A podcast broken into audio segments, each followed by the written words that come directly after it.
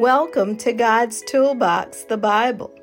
Here we connect the dots between God's Word and your real life experiences, challenges, and successes. Join us as we all get closer to living out God's purposes and His abundant life designed just for us. God bless you.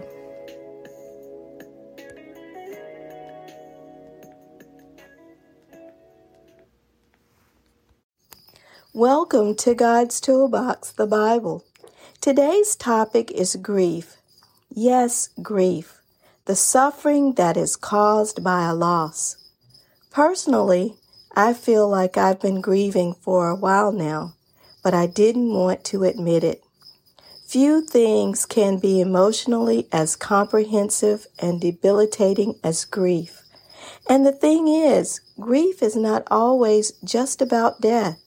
It can come on after a divorce, a life change, a disaster, or a misfortune.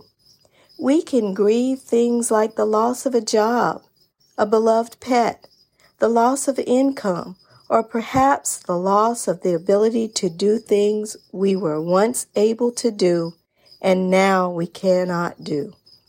We even know that many people are still grieving life before COVID knowing that some things will never again be the same.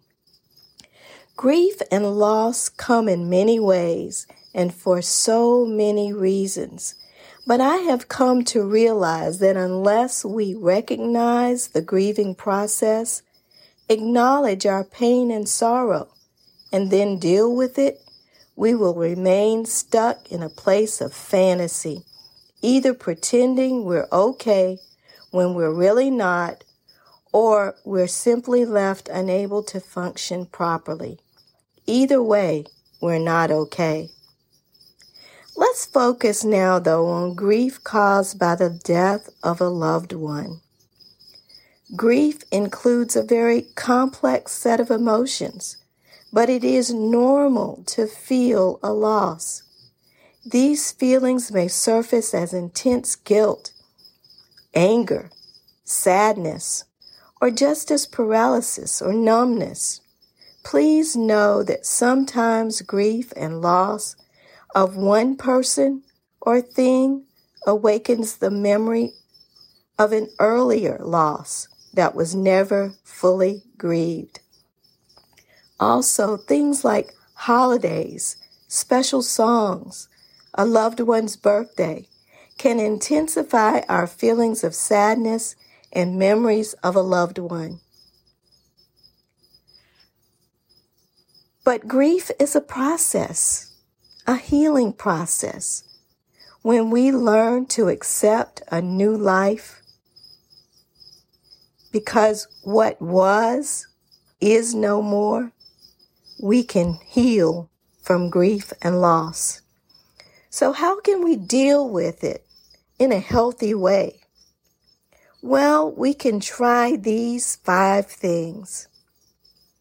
First, give yourself time to heal emotionally and know that your timeline may be different from everyone else's.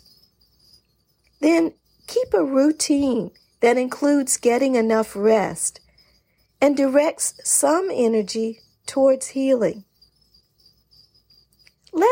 Other people help you and share in your healing journey. Locate a grief support group or get grief counseling.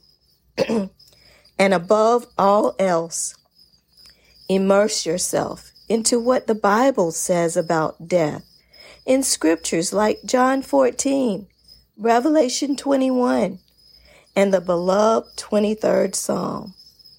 The Bible says that if you die as a believer in Jesus Christ, that death is not this terrible, ominous thing, but rather it is a portal, a transition, a flight from one life to another, to a place where Jesus lives and takes care of us.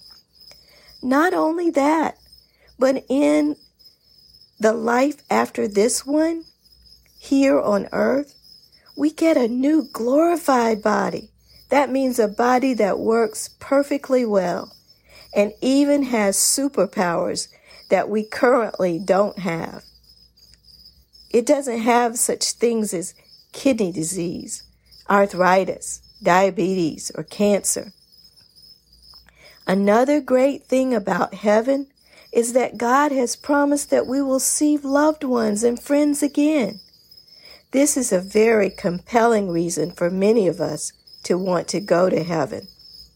Finally, in heaven, there is no more pain, crying, death, and no sorrow. Rather, we will live together with our Lord and Savior and each other and enjoy a rather glorious life. So, when we read the Bible and study passages that talk about what happens when we die, we often feel much better about those we have lost to death here on earth.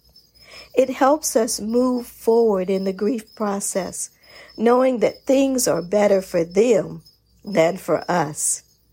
I miss family members, good friends, and many others that have died but when I realize that they are truly taken care of, I can go on with my life, knowing that I may never really get over their death, but I can learn to live with it. God bless you. Join us next week for another edition of God's Toolbox, the Bible.